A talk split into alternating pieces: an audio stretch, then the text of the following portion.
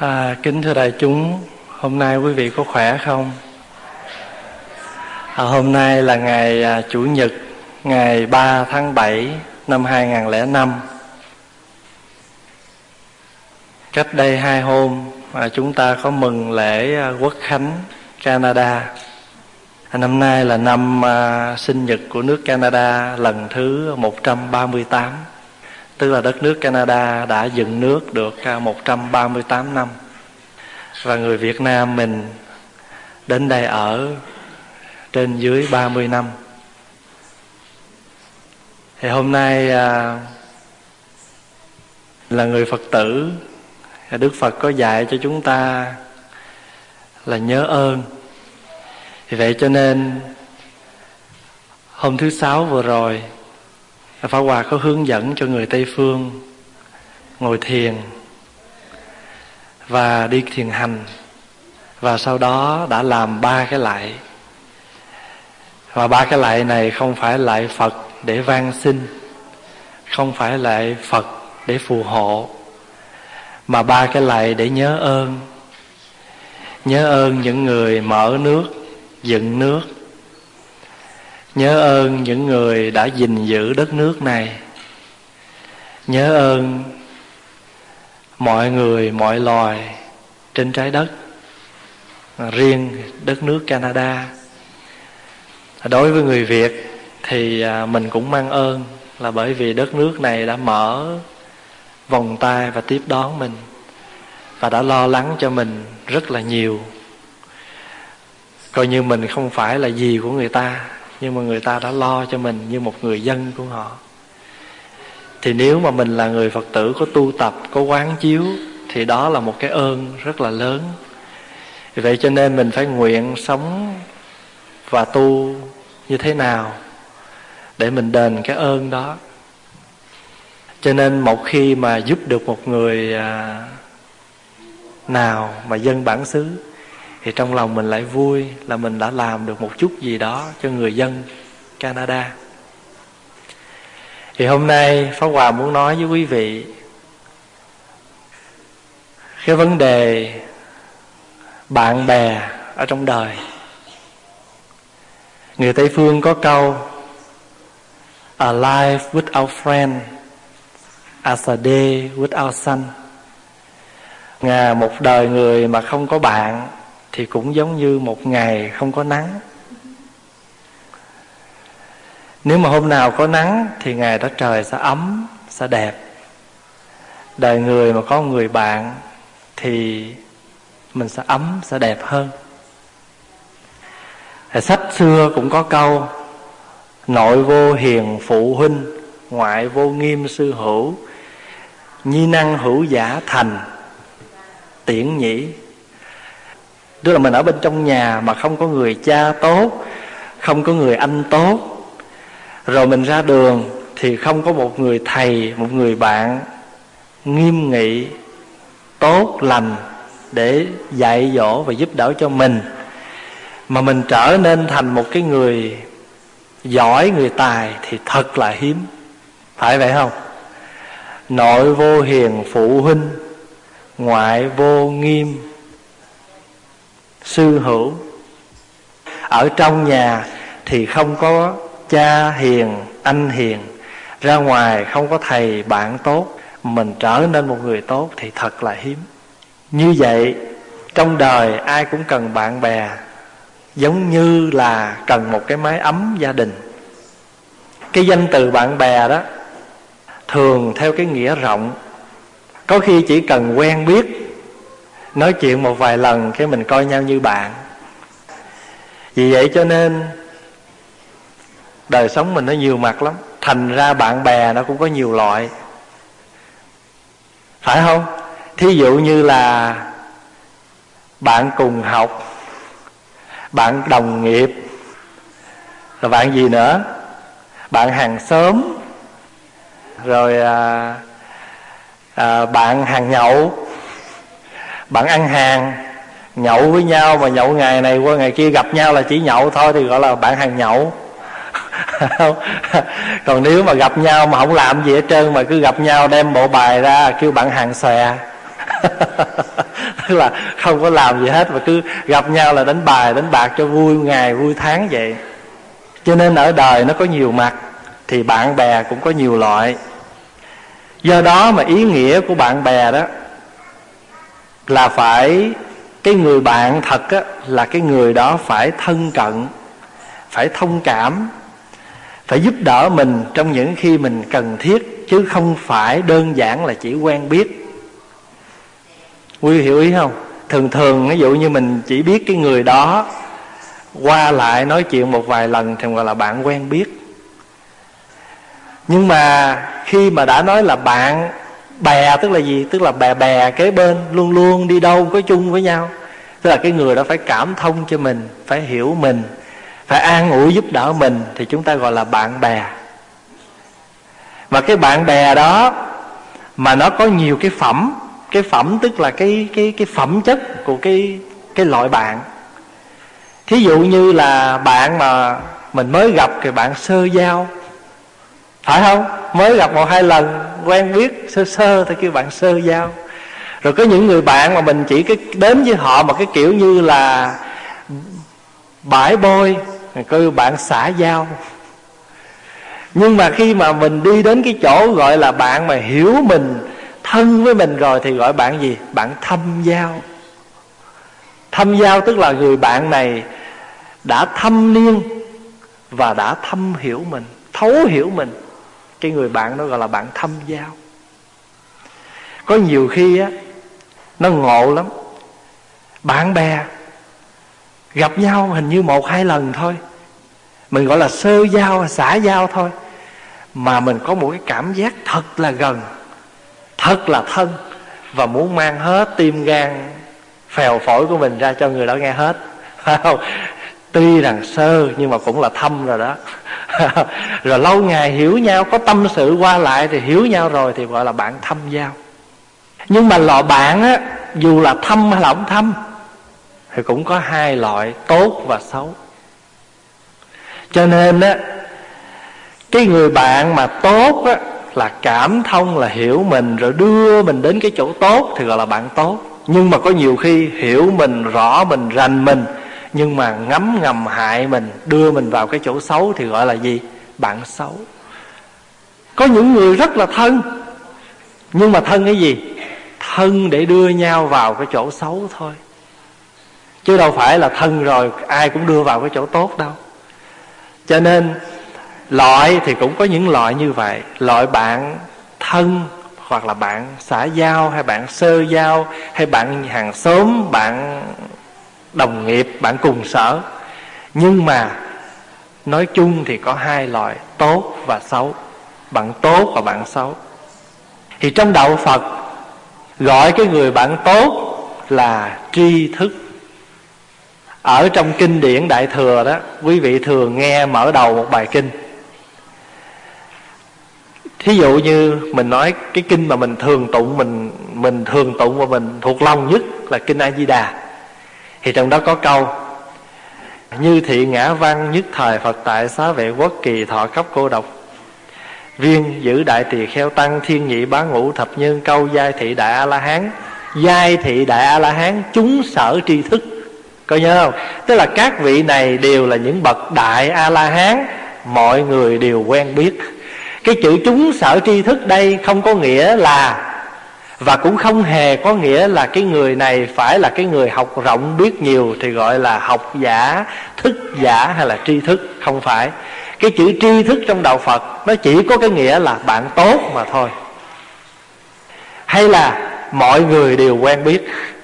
Thí dụ như giờ nói à, thí dụ như bây giờ có một bác nào đó là ở đây lâu năm, mà hãy nói ra cái bác đó là phần lớn ai cũng biết hết, thì người ta gọi, ồ bác đó là một cái người chuyên làm việc từ thiện ở đây. Mọi người đều biết đó là chúng sở tri thức đó. Mà hãy mà nói chúng sở tri thức á, cũng có khi mà thường thường cái nghĩa là tốt nha. Nhưng mà rồi đôi khi nó cũng nghĩa là sao? Xấu.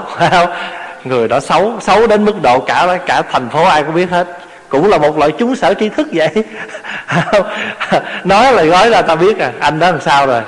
Nhưng mà ở đây cái nghĩa chúng sở tri thức là một người bạn tốt, người lành và ai cũng biết đến. Như vậy thì ở trong bạn á, chúng ta không thể tránh khỏi được cái sự hiện diện của những thành phần xấu. Xin lỗi, nói cái này thì nghe nó hơi kỳ, nhưng mà nó là một sự thật. Chẳng hạn như đi chùa đi chùa thì đâu có nghĩa là ai cũng mang cái tâm niệm tốt mà đi chùa đâu. Hoặc giả là đi nhà thờ, cũng không ai mang cái tâm niệm tốt mà đi. Ít, không phải là ít, nhưng mà cũng sẽ có những người mang cái tâm niệm không tốt. Hay là làm việc từ thiện, đâu có nghĩa là ai cũng làm việc từ thiện là mang cái tâm tốt. Có nhiều khi người ta làm vì cái gì? Vì cái danh, vì cái ngã, vì cái địa vị vậy cho nên ở trong thành phần bạn bè, thỉnh thoảng cũng hiện diện những người bạn xấu. Nhưng mà dù đời hay là dù đạo, thí dụ như bạn mà cùng đi chùa với nhau, thì gọi là bạn đạo. Đạo hữu đó, đạo hữu là bạn đạo với nhau, bạn cùng một con đường cùng đạo với nhau thật là đạo hữu. Còn mà những người bạn ngoài mình gọi là bạn đời. Nhưng mà dù đời hay dù đạo thì theo như phật, theo như trong đạo phật, có định nghĩa bảy điều kiện, bảy điều kiện để trở thành một người bạn. Và để chúng ta lấy bảy cái điều kiện này nhận diện một người bạn của mình. Điều thứ nhất là nan giữ mà năng giữ có nghĩa là có thể cho mình những điều khó cho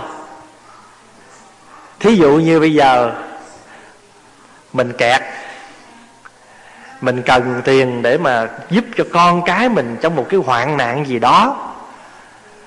Mà cái người bạn đó sẵn sàng, có khả năng và hết lòng mang cái tiền của vật quý ra mà cho mình, giúp cho mình.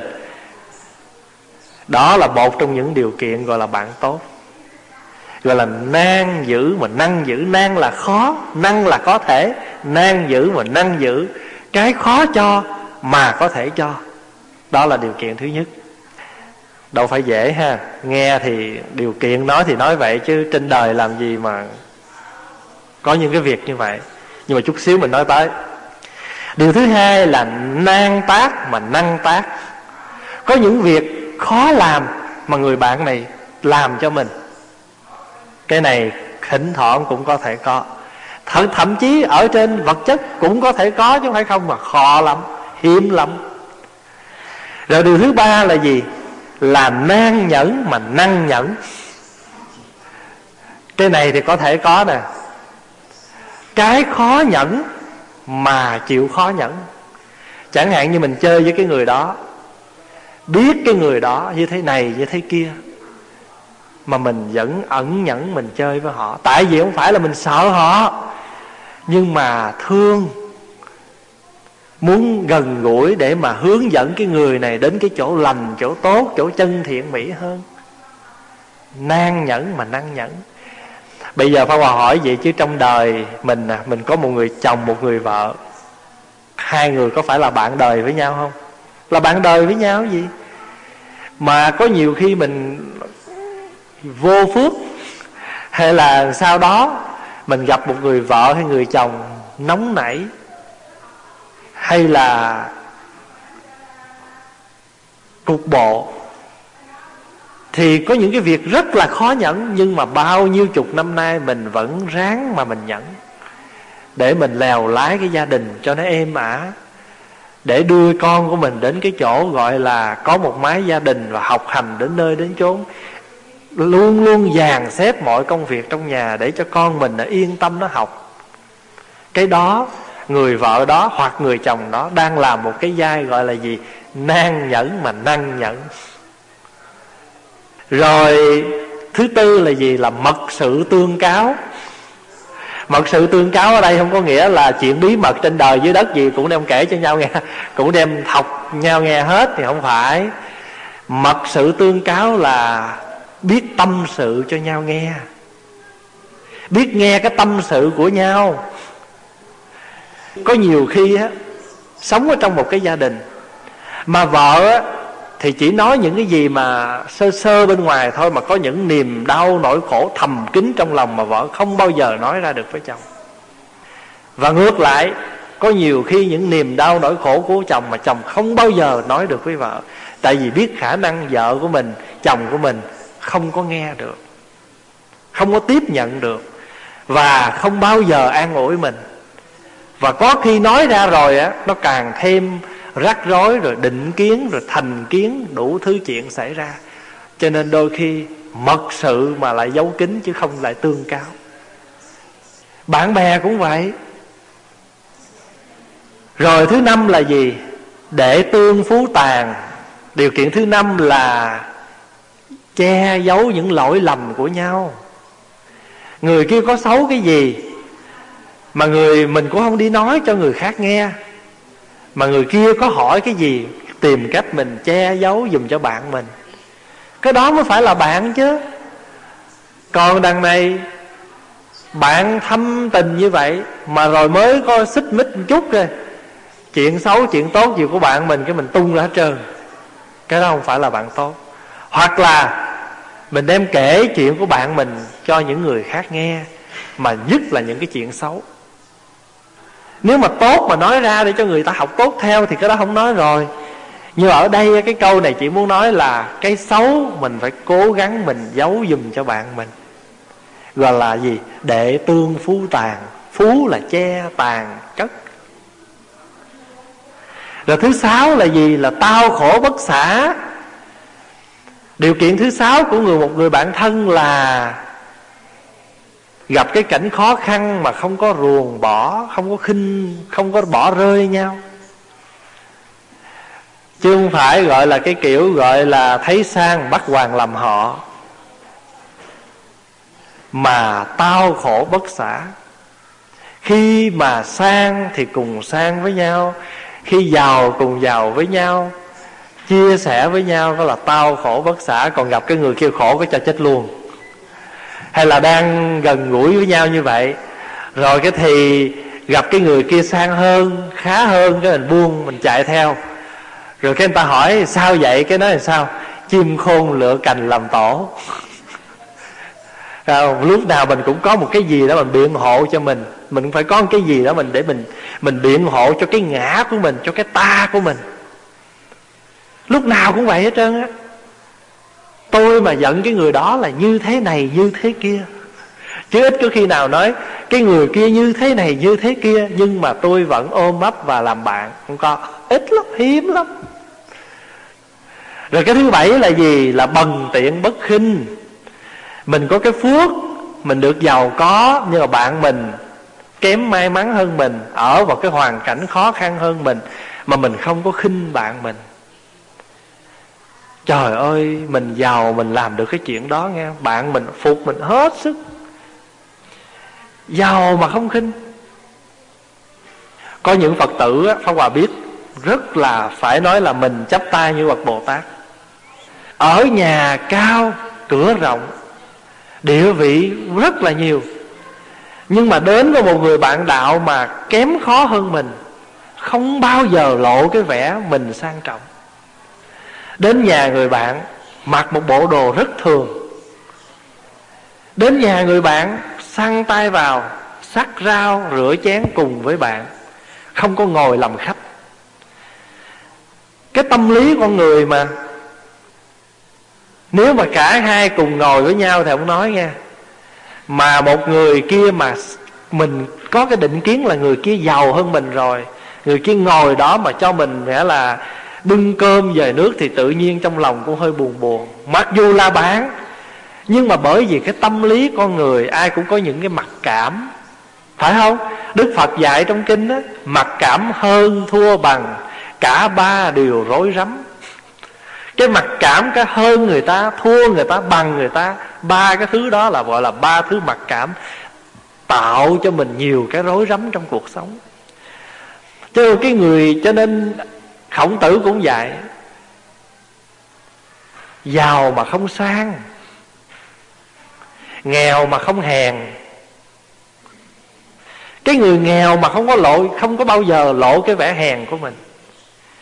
Chẳng hạn như mình nghèo, mặc áo vá nhưng mà vá cho lành lặn.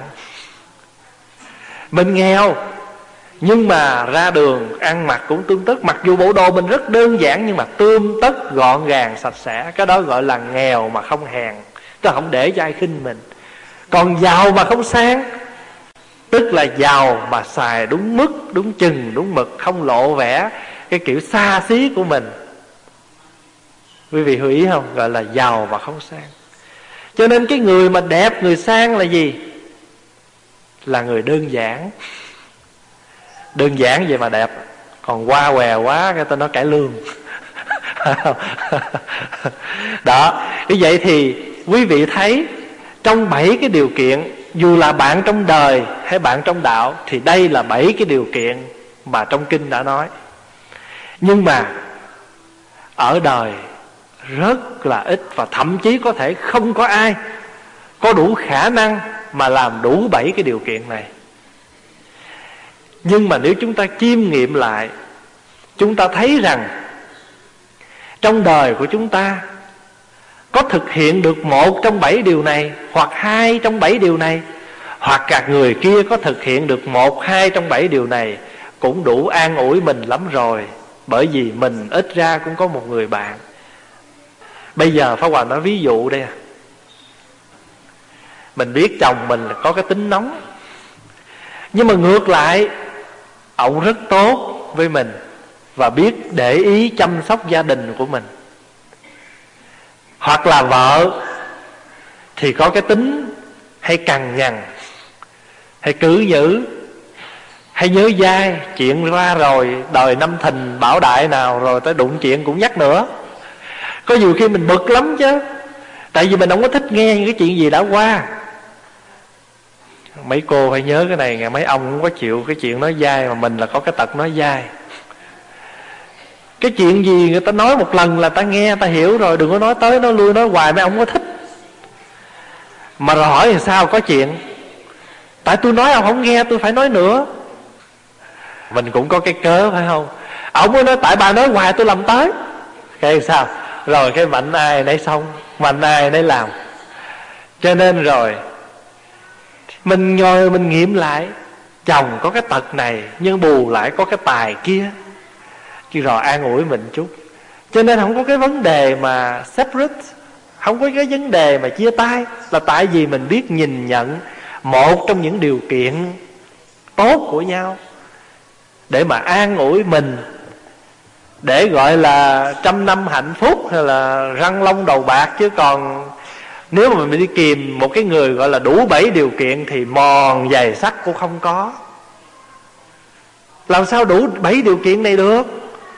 Chẳng hạn như bây giờ bản thân hòa làm gì được mà làm nhưng mà tiền của không có, làm sao thực hiện điều thứ nhất? Thí dụ như vậy. Rồi thí dụ như bạn mình nghèo rớt mồng tơi, nhưng mà thực hiện được cái điện chuyện là luôn luôn có mặt bên mình trong những lúc mình khổ đau mà sẵn sàng cho mình mượn cái vai để mình khóc không cho được mượn tiền, mượn bạc mà cho mượn cái vai. Cho nên ờ, nhà thơ huy cận mới nói đó, vai anh em hãy tựa đầu, cho anh nghe nặng trái sầu rụng rơi. Trời đất ơi, mình có một trái sầu, người ta gọi là sầu riêng mà nếu mà người nào đó mà chịu cho mình rớt một cái trái sầu riêng, cái bụp xuống là trời đất ơi, nó nhẹ biết chừng nào. Mà hay đến mức độ là bài thơ đó phải phổ nhạc vai anh, em hãy tựa đầu, cho anh nghe nặng trái sầu rụng rơi. Trái sầu mà rụng rơi được thì thôi, nó nhẹ biết chừng nào. Cho nên, một cái người bạn là có thể thực hiện được bảy, một trong bảy điều này mà Pháp Hòa bảo đảm. Một trong bảy điều này có những điều kiện đầu, mình thấy hơi khó, phải không? Nhưng mà có những điều kiện sau, không đến nỗi khó hoặc là mình khó điều này nhưng mình dễ cái điều kia thì thôi.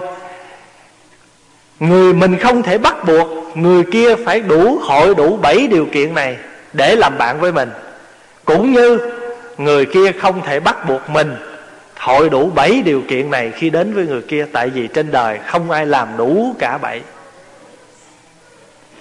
Bởi vì ở cuộc đời này là cuộc đời tương đối, chứ không phải là cuộc đời tuyệt đối mà nếu chúng ta bắt nó tuyệt đối, thì là chúng ta không sống với cái thực tại. Mình mình nhìn người, mình nhận việc tương đối thôi. Con cô phật tử, mấy ngày nay hơi rầu rầu.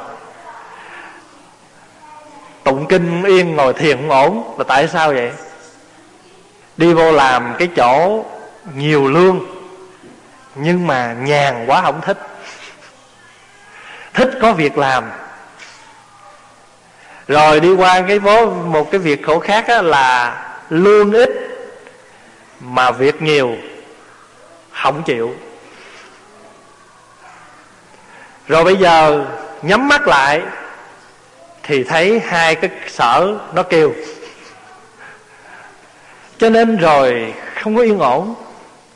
Pháp Hòa mới nói bây giờ cô chỉ được chọn một thôi chứ. Phải không? Trên đời mà bất cứ cái việc gì cũng phải trả với một cái giá Vì cuộc đời là tương đối Mà mình bắt nó tuyệt đối là không bao giờ mình an ổn Không bao giờ mình hạnh phúc Và cũng không bao giờ mình an lành Bởi vì mình cứ bắt nó tuyệt đối Bạn bè Cha mẹ, anh em Những người xung quanh mình Thậm chí ngay cả người tu người tu cũng là còn người phàm chứ phải thánh sao? Bắt người ta tuyệt đối.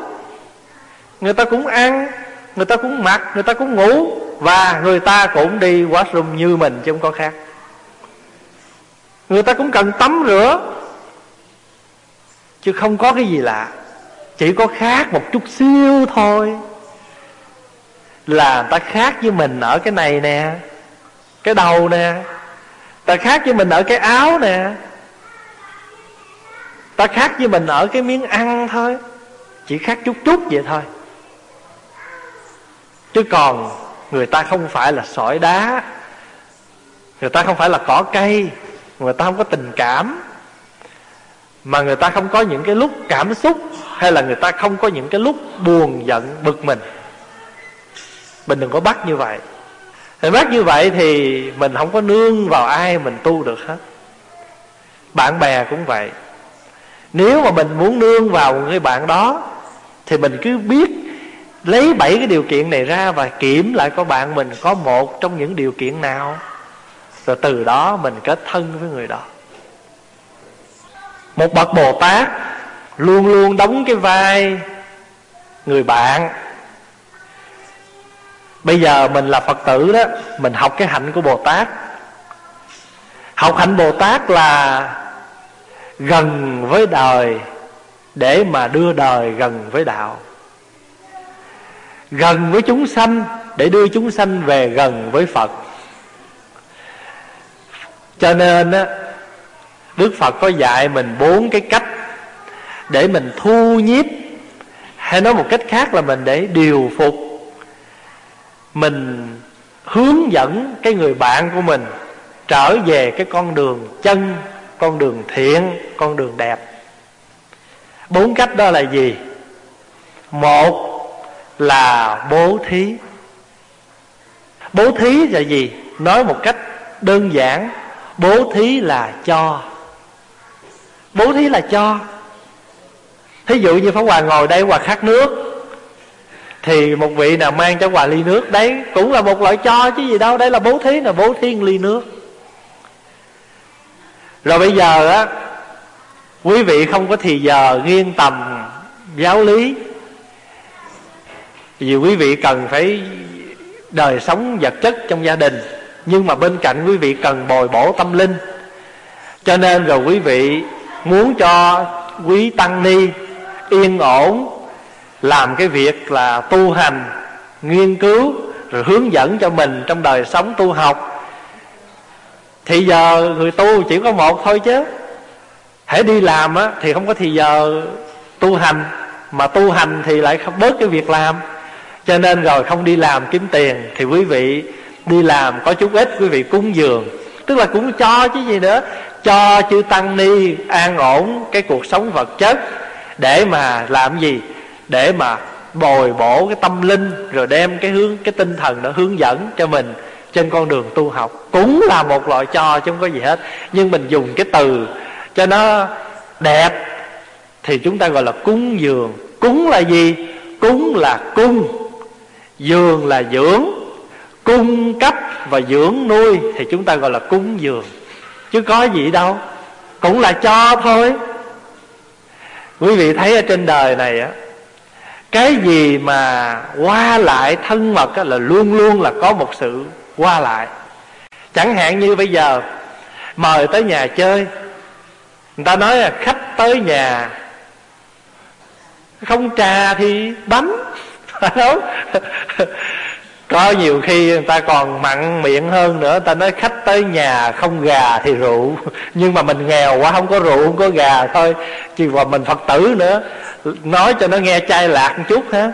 Khách tới nhà không trà thì bánh mặc dù cái trà, cái bánh nó không là gì hết á, nhưng mà cái bánh, cái trà đó là cái sợi dây nối kết và có câu chuyện, nó bắt câu chuyện nói với nhau. Chứ còn ngồi với nhau mà bốn mắt nhìn nhau, không nói gì hết trơn. Rồi hoặc là nói rồi cái tự nhiên mà thấy nó khô khan, phải không? Mà có một ly nước cái tự nhiên thấy nó gì? Thấy nó trôi, chảy, thấy nó ngọt ngào, thấy nó thân thiết. Khách tới nhà không trà thì bánh. Cho nên rồi cái đó cũng là một loại cho chứ gì đâu. Rồi bây giờ nè, nói cho nó, nói gần, nói xa hôm qua nói thật. Người yêu mà giận, muốn hết giận, chỉ cần cái hoa hồng thôi cái hết giận. Đó. Rồi cha mẹ, bạn bè, bầu bạn trong cuộc sống, có quà cáp với nhau, mặc dù mình dùng những cái từ biếu, tặng, cúng dường nhưng mà tất cả cũng cùng cái nghĩa là cho. Vậy thôi. Nhưng mà nghe cái chữ cho đó thì mình có vẻ nó nặng nề thấy có vẻ như là tôi là cái người uh, hơi à, bằng chút mà anh phải cho tôi. Cho nên rồi ta lại nói cái từ cho nó qua mỹ một chút và là biếu tặng.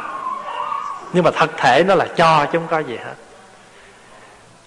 Thí dụ như giờ á mình khiêm nhường mình nói anh cho tôi cái người kia mang tới nói dạ tôi biếu anh cái này.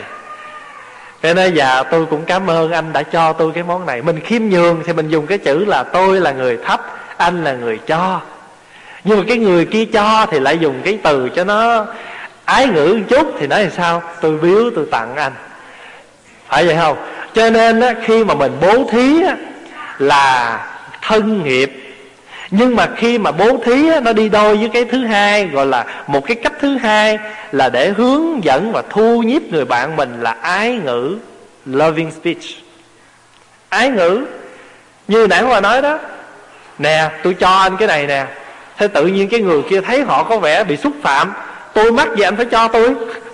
Mặc dù thà là tôi tự nhận anh cho nhưng mà anh đừng dùng chữ cho với tôi. cho nên cái ngôn ngữ nó rắc rối, nó phiền phức lắm. Ngôn ngữ chẳng là gì. Ngôn ngữ là hư vô, ngôn ngữ là vô thường, ngôn ngữ là giả tạo. Nhưng mà con người cũng khổ đau về ngôn ngữ vô cùng. Cho nên phật dạy cái điều kiện thứ hai là về ngôn ngữ là khẩu nghiệp. Hồi nãy là bố thí là thân nghiệp. Bây giờ là khẩu nghiệp nè ái ngữ. Có nhiều khi á người lớn á, đem cho một đứa con nít. Nhưng mà mình có quyền nói rằng bác cho con cái này. Nhưng mà có nhiều người lớn tế nhị chút tế nhị hơn. Mặc dù nó nhỏ hơn mình nhưng cũng không có dùng cái từ cho. Bác biếu con cái này bác tặng con cái này. Thì tự nhiên cái người nhỏ đó đó nó, nó trân trọng cái chữ tặng hay biếu á. Nó tô vẽ. Thí dụ như giờ á đây là cái ly như giờ muốn cái ly này mà cho nó hoa què, nó trịnh trọng. Thí dụ như giờ mời uống nước này. Mời uống nước thì cứ đem cái ly nước ra, nhưng mà giờ để cho cái ly nước đó nó tăng cái vẻ đẹp, nó tăng cái đẹp nó lên nữa một chút cái lấy cái dĩa để với cái ly. Đó, một cách cho, nhưng mà thay vì cho một tay và cho hai tay. Bây giờ cho không có gì hết thì cho thêm cái dĩa. Phải không? Đưa tiền cũng là cho, cái quan trọng là cái ở trong thường thường vậy đó nghe. Đi đám cưới rồi cho rồi ta dở ra ta coi coi ở trong như ta không có bên ngoài à. Nhưng mà bên ngoài coi vậy chứ cũng quan trọng. Cho mà không có cái bao thơ, cái ta nói, người này thiếu tê nhị rồi. Quý vị thấy không? Cho nên trong đời sống á, đạo phật á, tu nó không có cái gì gọi là xa vời hết. Nó gần như vậy đó. Em cho người ta cái gì đó lỡ mà không có cái gói gì đó cũng kiếm cái bao cho vào. Rồi mình đem cho người ta, nếu mình cầm cái tiền mặt, nó trơ trơ cái tiền ra thì thấy nó thô. Cho nên lấy cái bao thơ bỏ vào. Rồi đi đến cái chỗ người ta đang vui vẻ thì cũng không dám cho cái bao thơ. Gọi là có cái tính cách như là người ta kỵ kiên. Cho nên kiếm cái bao gì nó màu đỏ, nó hồng hồng, ta kêu hồng bao lì xì cho ai kêu cho cái hồng bao, cho cái lì xì. Cho nên đó là một cách gọi là thân nghiệp. Rồi bây giờ ái ngữ là khẩu khẩu nghiệp. Đi vô làm một cái bậc sa di, là cái người mới vô tu đó nghe. Học mấy cái vụ này dữ lắm. Muốn lấy một món đồ cho của ai, hay muốn đưa món đồ cho ai? Lỡ mình với không tới, phải không? Không đưa được hai tay, thì mình đưa một tay đưa một tay nhưng mà cái tay thứ hai á, cái tay thứ hai của mình là phải dịnh phải dịnh vào đây để chứng tỏ cái lòng thành của mình muốn đưa bằng hai tay. Nhưng vì xa quá mình đưa không được. Nhưng mà mình có cái cung, có cái cung kính cho nên đưa hai tay. Rồi quý vị thấy không? Hai người bạn đang ngồi nói chuyện với nhau rồi bây giờ mình mà muốn, nghĩa là đi ngang qua người đó, mình chỉ cần làm cái chuyện đơn giản thôi, cúi cái đầu cái mình đi ngang. Cái văn hóa của người việt nó đẹp như vậy, nó hay như vậy. Có bỏ được cái đó đâu. Rồi cái người tây phương thì chỉ họ chỉ cần nói một câu thôi. Xin lỗi, excuse me là họ đi qua được. Cho nên mỗi một cái đất nước nó có cái phong tục, cái tập quán mình nói, ô, ba cái này là lễ mễ. Sao lễ mễ được? Mình là con người mà. Mà con người tức là phải sống có cái lễ nghi của con người chứ. Kiến bò có hàng, chim bay có tổ mà. Chim nó bay còn có hàng, có ngủ. Kiến nó còn bò, nghĩa là có hàng, có ngủ. Huống chi là con người mà là phật tử thì phải càng hàng ngủ hơn nữa. Đi vô trong chùa, đâu phải là muốn làm gì làm muốn nói gì nói. Người việt nam dạy con cái nè, ăn coi nồi, ngồi coi hướng phải không để qua kể quý vị nghe câu chuyện vui gọi là ăn coi nồi. Có cái ông đó tới nhà bạn ông chơi. Cái bữa đó tới chơi rồi cái bạn theo cái kiểu xã giao mà. Anh, ăn cơm với tôi. Anh này cũng ngồi xuống ăn. Ăn xong cái chén cơm hết cơm rồi mà ông chủ nhà không có bới thêm cơm cho nên ông này muốn bới thêm cơm, mà ông biết nói làm sao, cái ông nghĩ ra cái kế ông nói, trời ơi, anh biết không? Hồi nãy tôi đi chợ đó, tôi thấy ở chợ nó bán trái cam, nó bự như cái chén này nè. Cái ông đưa cái chén không ra. Tức là ý mà muốn chỉ cho ông bạn biết à tôi cần thêm cơm, tôi hết cơm rồi. Nói, trời, nãy tôi đi chợ, tôi thấy trái cam bự như cái chén này. Ông đưa chén không ra. Cái ông bạn mới nói, ôi trời đất ơi, cái trái cam đó mà ăn thua gì? Ở gần nhà tôi có cái chợ nó bán cam nó bự bằng cái nồi này nè cứ đưa cái nồi không ra.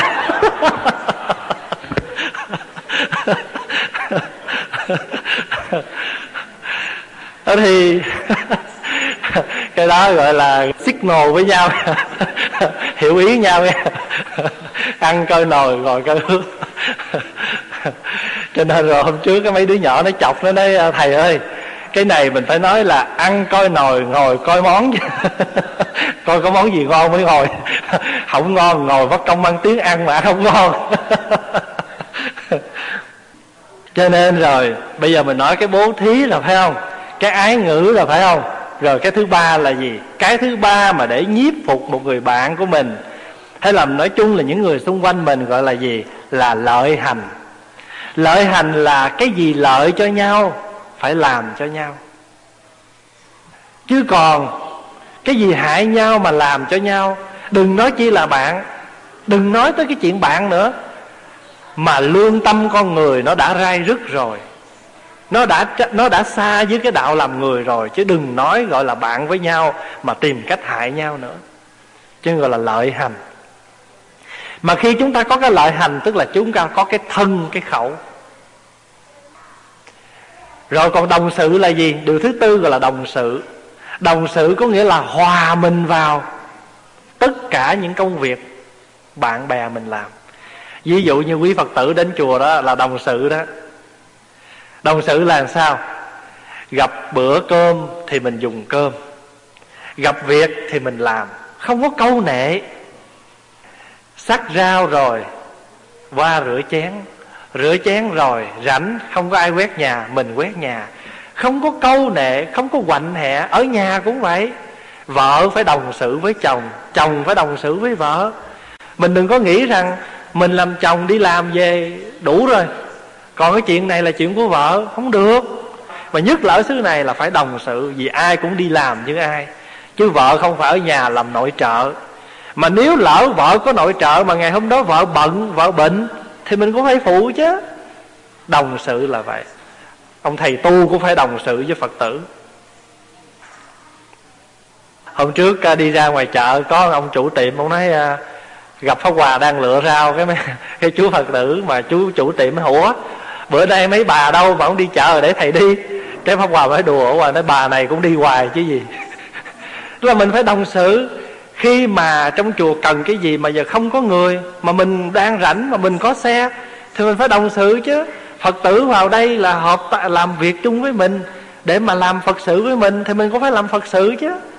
Cho nên, quý vị biết, nhiều khi nó hơi cực là vậy, vì không có đủ người. Cho nên rồi phải đồng sự với bếp.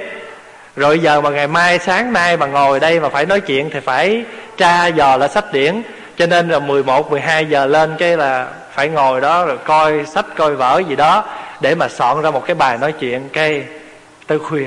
Nhưng mà phải đồng sự. Trừ khi nào mà đau yếu quá xuống không nổi thôi. Chứ còn tranh thủ xuống được là phải xuống mà phụ với phật tử có đồng sự. Như vậy cái người bồ tát hay nói là người phật tử phải đóng cái vai trò. Đóng cái vai trò gì? Đóng cái vai trò một bồ tát nhập thế. Nhập thế là đi vào đời để gần gũi với người đời, mang người đời về gần với đạo. Hay nói một cách đơn giản, đem cái người chưa thiện, chưa lành gần với chỗ thiện, chỗ lành. Cái người kia mà ít có khi nào nói ái ngữ, mà mình nói gần nhiều ái ngữ với người đó, thì sao? Cái người đó cũng lây cái ái ngữ với mình. Cho nên, đồng sự là gì? Là mình dâng hiến cả thân, cả miệng, cả ý mình, mà gọi là thân, miệng, ý là ba nghiệp đó, hòa mình vào với người ta. Cái ý mình nó cũng lành, cái nói lời của mình nó cũng lành, cái việc làm của mình nó cũng lành, thì chắc chắn rằng người kia ít nhiều gì cũng sẽ lây cái lành đó. Bởi vì sự thật là gần mực thì đen, gần đèn thì sáng mấy đứa nhỏ nó hay nói, gần mực thì đen, gần đèn thì nóng. Gần mực thì đen, gần đèn thì sáng. Cho nên, quý vị thấy, đức phật dạy, nó có những cái phương pháp mà bốn cái phương pháp này trong đạo phật gọi là tứ nhiếp pháp. Nhiếp là gì? Là thu nhiếp, là thu phục, hay là hướng dẫn một cái người xung quanh mình trở về với con đường chân chánh. Mình phải có bốn cách. Một là bố thí, hai là ái ngữ, ba là lợi hành, bốn là đồng sự. Mình không quen biết, nhưng mà thấy cái người kia cùng đường, hay là chỉ cần người kia đang khát nước, mình đem cho người đó một ly nước. Và tự nhiên cái tình cảm, cái sự thân thiết cái sự cảm mến nó nảy nở từ trong lòng của người kia. Hay lắm. Cho nên cái bố thí trong kinh có câu, muốn đến bờ giải thoát phải dùng thuyền bố thí làm đầu. Cái phương pháp bố thí mà ban cho đó, mà cho ra đó, rất là màu nhiệm, rất là hay. Mình cho cái người đó một cái gì đó, rất là ý nghĩa nhiều khi ngày xưa pháp hòa tới chùa ngày đầu tiên pháp hòa bước vào chùa năm bảy tuổi cái mà làm cho pháp hòa dính luôn là tại sao? Pháp hòa lại nói với thầy sao ai cũng có tên đẹp mà con không có? Thầy cũng cho con cái tên đẹp đi. Tên đẹp là pháp danh đó mà lúc đó mình không có biết kêu pháp danh. Mình thấy người kia là diệu này diệu kia thiện này minh nọ. Mình nghĩ tên đẹp mình lại mình nói với thầy thầy cho con cái tên đẹp đi. Ông thầy nói ờ à, thì con muốn là thầy cho dẫn lên chánh điện làm lễ quy y cho cho pháp danh. Rồi cái lại nói thầy ơi thầy con muốn thờ phật thầy cho con hình phật về thờ đi. Thì ông thầy mới cho cái hình phật về thờ. Nếu mà thầy lúc đó mà thầy không bố thí cho một cái đứa nhỏ nghĩ rằng nó con nít con nôi mà biết cái gì không bố thí cho nó một cái tên đẹp mà nó muốn không bố thí cho nó cái hình phật mà nó thờ thì làm gì có nó ngày hôm nay? Cho nên đó, ai mà quan niệm mà còn nhỏ đừng có thờ phật là sai con nhỏ mà biết thờ phật mới quý chứ. Còn nhỏ mà biết, nó biết hướng về cái điều lành là phải trân trọng chứ, tại sao mình nói nó là sai?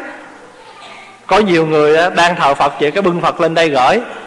Phá Hòa Ủa sao mà đang thờ mà nói dạ Hôm trước có con bác nó tới nhà, Nói hai vợ chồng con mới có ba mấy tuổi Không nên thờ Phật. Vậy thì chừng nào mới thờ? Có ai nói à, đợi tới năm chục tuổi hay chết không? Ba mấy tuổi đừng chết không? Đâu có chuyện đó.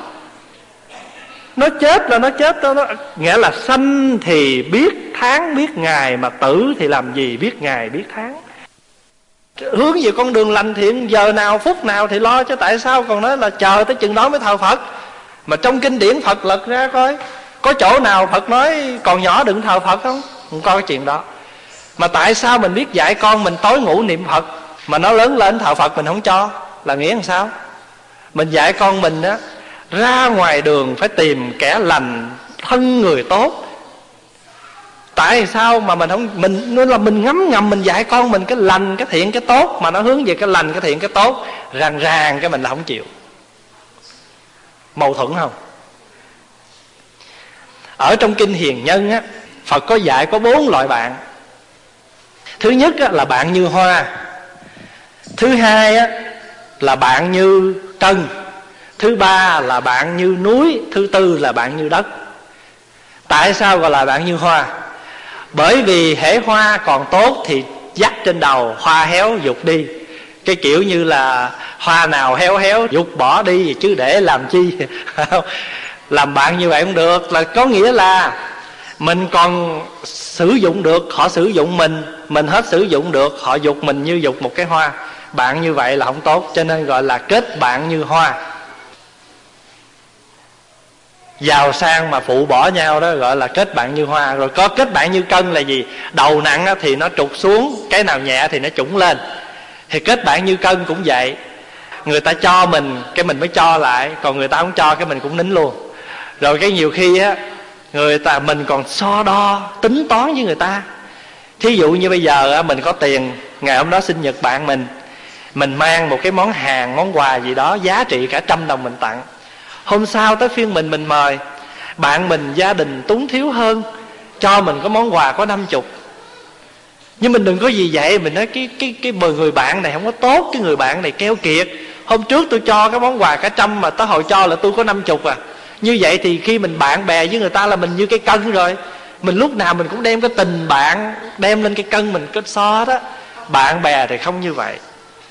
Quan trọng là cái món quà, người ta có lòng với mình chớ không phải là ở cái vật chất. Mà bạn như vậy thì Phật gọi là bạn như cân.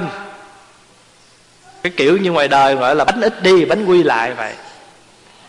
Rồi cái điều kiện thứ ba mà Phật thích bạn như núi, tại sao vậy? Bởi vì ngày xưa ở trên núi á, thường thường nó có những cái của quý vật báo. Thì những con chim á, mà nó bay về nó đậu trên cái đỉnh núi đó đó, thì những cái ánh sáng của vật quý vàng vòng và nó tỏa ra và nó làm đẹp cái bộ lông của con chim bạn bè cũng vậy. Mình gần cái người bạn tốt á thì mình cũng làm sao?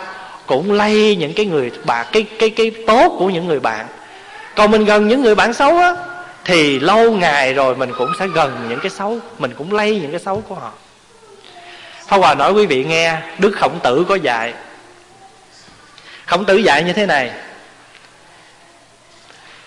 Mình đi vào trong một cái phòng Có cỏ chi, cỏ lan mặc dù ở lâu rồi mình không thấy nó thơm, nhưng bước ra ngoài nó thoang thoảng cái mùi thơm. Còn mình ở gần, mình đi vào cái chợ cá và bán cá ương á, lâu ngày không nghe cái mùi hôi. Nhưng mà bước ra ngoài rồi á, con người mình, áo quần mình đó là sao? Nó hơi thum thủm.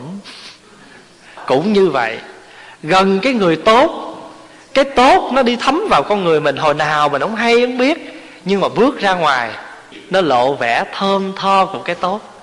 Còn gần cái chỗ xấu thì mình thấm cái xấu hồi nào mình không hay, mà bước ra ngoài thì nó lại vang vang nhẹ nhẹ cái cái xấu.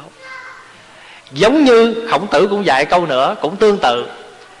Gần người xấu như ngồi trong cái nhà xí. Mặc dù áo quần không dơ, nhưng mà bước ra ngoài nó hôi. Gần người tốt như ở trong chợ hoa. Không thấy hoa dính vào áo, nhưng mà có cái mùi hoa.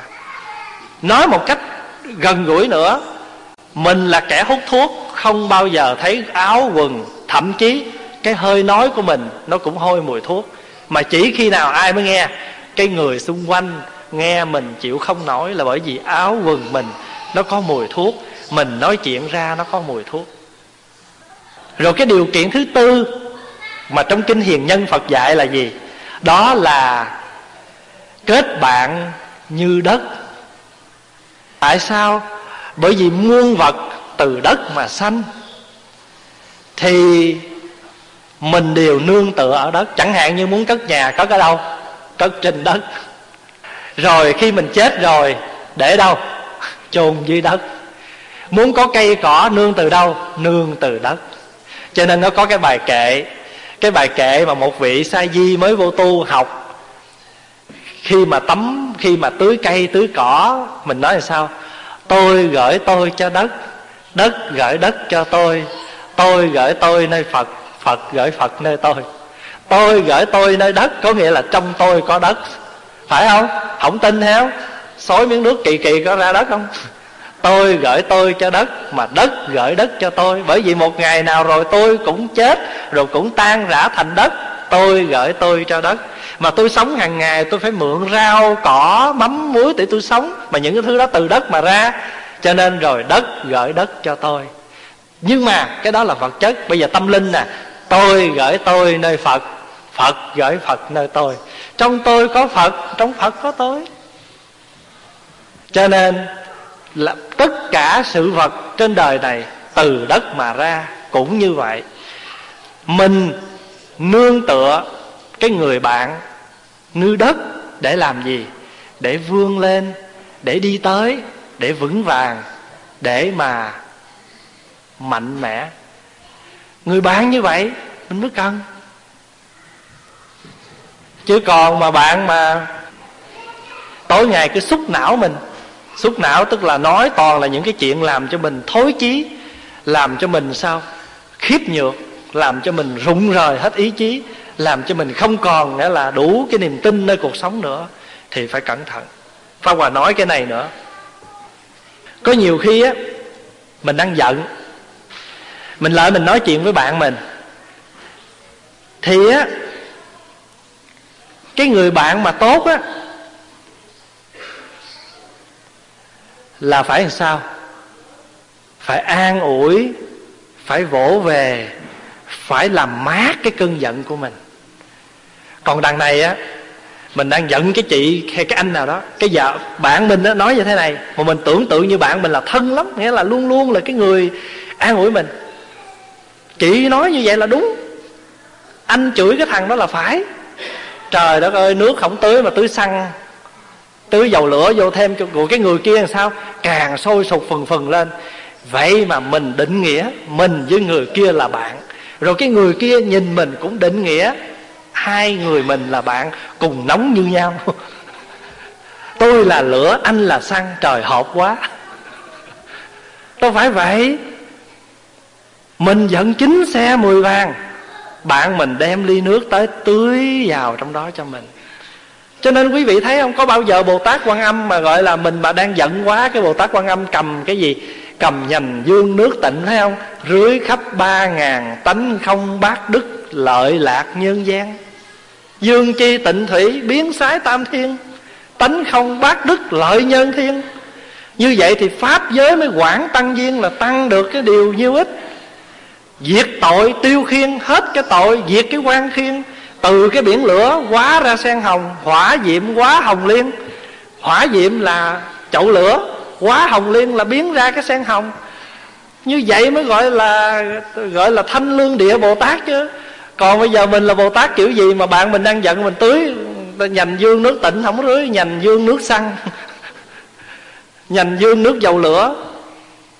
Cho nên bồ tát quan âm là có công năng dập tắt lửa phiền não giữa giận hờn cho nên phải cẩn thận. Mình đang giận mà bạn nào mà nói ngược với cái điều của mình. Mình chắp tay, mình xá đó, mình cảm kích người bạn đó là bồ tát. Mặc dù nói ngược, gọi là nghịch, nhưng mà trong cái nghịch đó nó thuận nó làm cho mình mát cái con giận mình xuống. Còn người nào mà nói theo nó xuôi nó theo nó theo, gọi là thuận, nhưng mà trong cái thuận đó, nó là nghịch. Nó làm cho mình xấu, sụt hơn nữa. Cho nên ở đời, có những cái duyên, thấy nó là nghịch, nhưng mà nó là thuận thấy nó là cái duyên thuận, nhưng mà nó là nghịch. Ví dụ như à, mình có bạn trai, bạn gái cũng vậy. Thương quá trời, quá đất rồi, cái ngày nào đó, cái người bạn trai đó vì, gọi là vì sang mà phụ khó mà đặng cá, quên nôm mà thấy trăng, quên đèn, thí dụ vậy. Mình buồn khổ. Nếu mà nói đừng buồn, đừng khổ thì không đúng buồn khổ nhưng mà một chút thôi một ngày hai bữa thôi hết. Tại sao vậy? Mình mặc dù thấy nó nghịch nhưng mà mình cảm ơn nhờ cái nghịch đó mình mới thấy được mặt thật của cái người này. Chứ nếu mà rủi mà bây giờ á, họ đóng kịch hay quá mình về mình ở rồi hai ba ngày sau nó mới lòi ra cái lúc đó. Lỡ cơm lỡ nước hết trơn không? Nhờ bây giờ mới dọn ra nó chưa ngồi vô nó còn đi kịp. Cho nên có những lời á, nếu mình biết nhìn có những cái thuận mà coi chừng nó là nghịch và có những cái nghịch, nhưng mà thật sự nó là thuận. Ông khổng minh á, khổng minh gia cát á, quý vị có biết không? Khổng minh gia cát lượng cũng có một câu. Cái kẻ sĩ mà quen biết nhau đó là khi nóng không đơm hoa mà khi lạnh không đổi lá.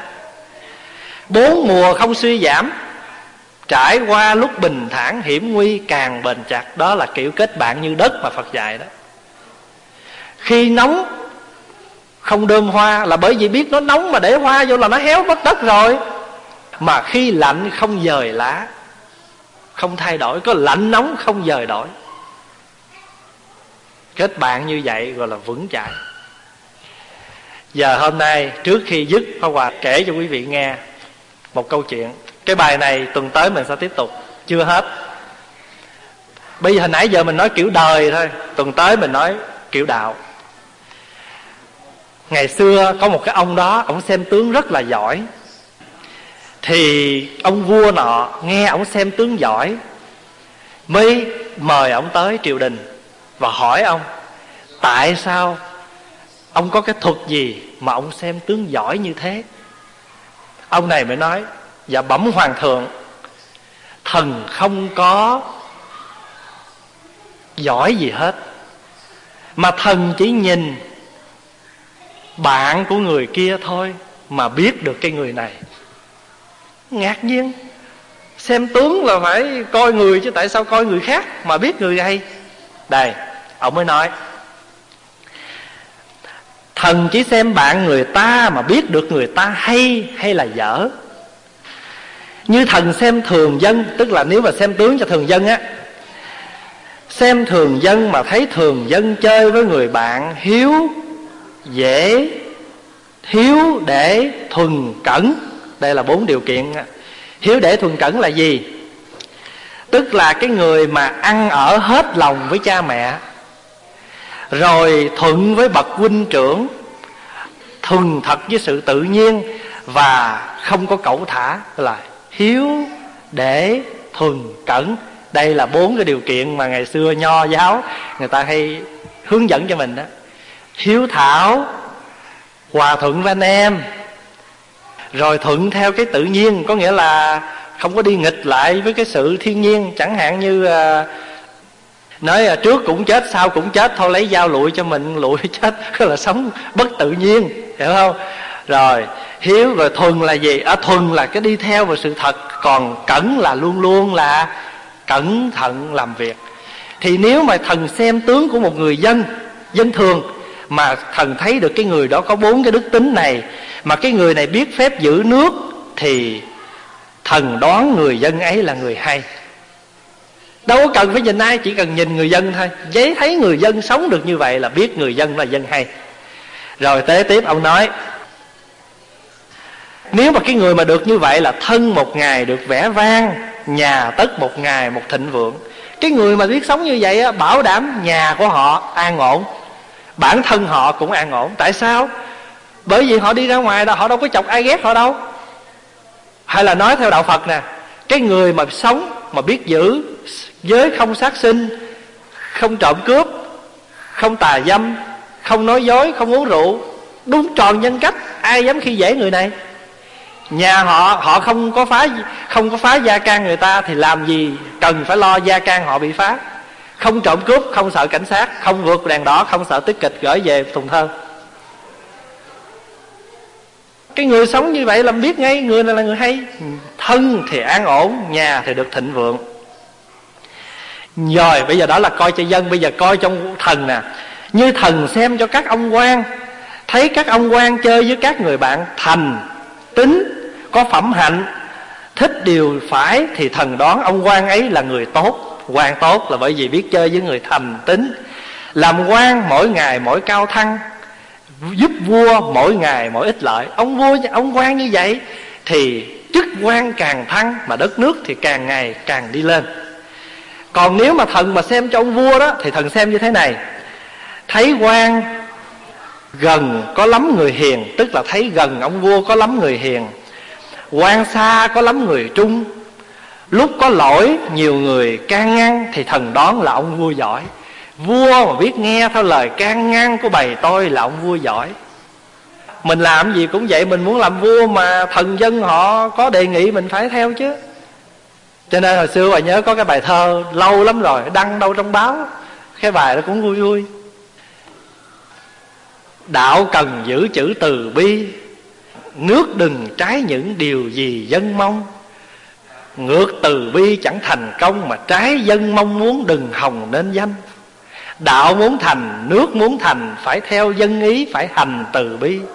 Từ bi đi, dân ý đi, hành theo dân ý, việc gì cũng nên. Cái bài đó, không biết trong một cái tờ báo nào mà đọc lâu lắm rồi. Đọc xong rồi thấy nó cũng vui vui rồi, nó nhớ tới vậy. Thì người ta đón ông vua là ông vua giỏi, vua tất mỗi ngày mỗi được tôn trọng, nước mỗi ngày mỗi trì yên, thiên hạ tất mỗi ngày mỗi quy phục. Ông vua biết nghe vậy thì tự nhiên cái gì nó cũng đều hết. Thần quả thật không có thuật gì lạ, chỉ xem người mà biết được người hay người dở. Không, ví dụ như bây giờ mình nhìn con của người đó cái điều này á, dĩ nhiên là có những cái trường hợp ngoại lệ mà cha làm thầy mà con đốt sách nha. Có nghĩa là cha mẹ thì tốt mà con đó thì trời ơi, đất hỡi, cái trường hợp đó cũng ngoại lệ. Nhưng mà phần lớn á, cái thông thường là cha mẹ mà tốt và dạy con cho đàng hoàng thì nhìn người con cũng biết được cha mẹ như thế nào ví dụ như mình vào cái nhà cái người đó, thấy nó ngăn nắp trật tự, biết cái người này sao? Ngăn nắp sạch sẽ. Còn vô nhà ta đâu cần nhìn người, thấy họ bê bối biết rồi. Tránh báo làm sao, y báo nó vậy. Thì thôi, hôm nay, trong cái bài nói chuyện gọi là người bạn trong đời, hôm nay pháp hòa nói tới đây thôi, vì hết giờ. Tuần sau mình sẽ tiếp tục. Trong kinh điển đã định nghĩa một bậc thiện tri thức như thế nào? Và có bao nhiêu loại thiện tri thức, tuần tới mình sẽ nói. Để rồi chúng ta sống trong đời. Đã là bạn thì bao giờ cũng bạn. Đừng như sông lúc cạn lúc đầy. Thì ai cũng cần người bạn hết á. Như cần một mái gia đình, thì mình phải có một người bạn như thế nào? Tuần tới mình sẽ định nghĩa hai chữ tri kỷ. Thế nào gọi là tri kỷ? Thôi, chúc quý vị ngày hôm nay là ngày à, cũng như còn mừng cái ngày à, quốc khánh canada sống cho vui, sống cho đẹp, an hưởng những cái ngày trời thật đẹp để mà làm cho gia đình mình mỗi ngày, mỗi an lạc hạnh phúc, ấm cúng hơn, thì đó là chúng ta góp vào cái phần đóng góp vào cái xã hội. Bởi vì gia đình mình, con cái mình, nó luôn luôn mình dạy nó như vậy thì nó không có quậy hoặc xã hội, thì tức là mình không cần làm việc chính trị mà thật sự mình đang làm chính trị. Chính trị là gì? Trị cái điều chân chính không cần hô hào làm chính trị, mà mình thật là một người làm chính trị. Dạy con, dạy cái, dạy tất mỗi người trong gia đình, luôn luôn đóng góp một chút gì cho xã hội này, cho đất nước này. Nam mô a di đà phật.